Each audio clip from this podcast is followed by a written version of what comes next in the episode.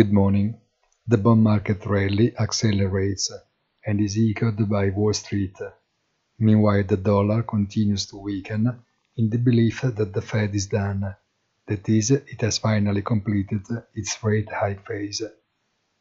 The first sales data in the Black Friday week confirmed the phase of raging consumption, which is not precisely the reaction that should be expected from a monetary tightening. This disconnection between economic theory and present reality remains a conundrum for Chair Powell and his colleagues, but markets have already made their choice. Have a nice day and please visit our site easy-finance.it.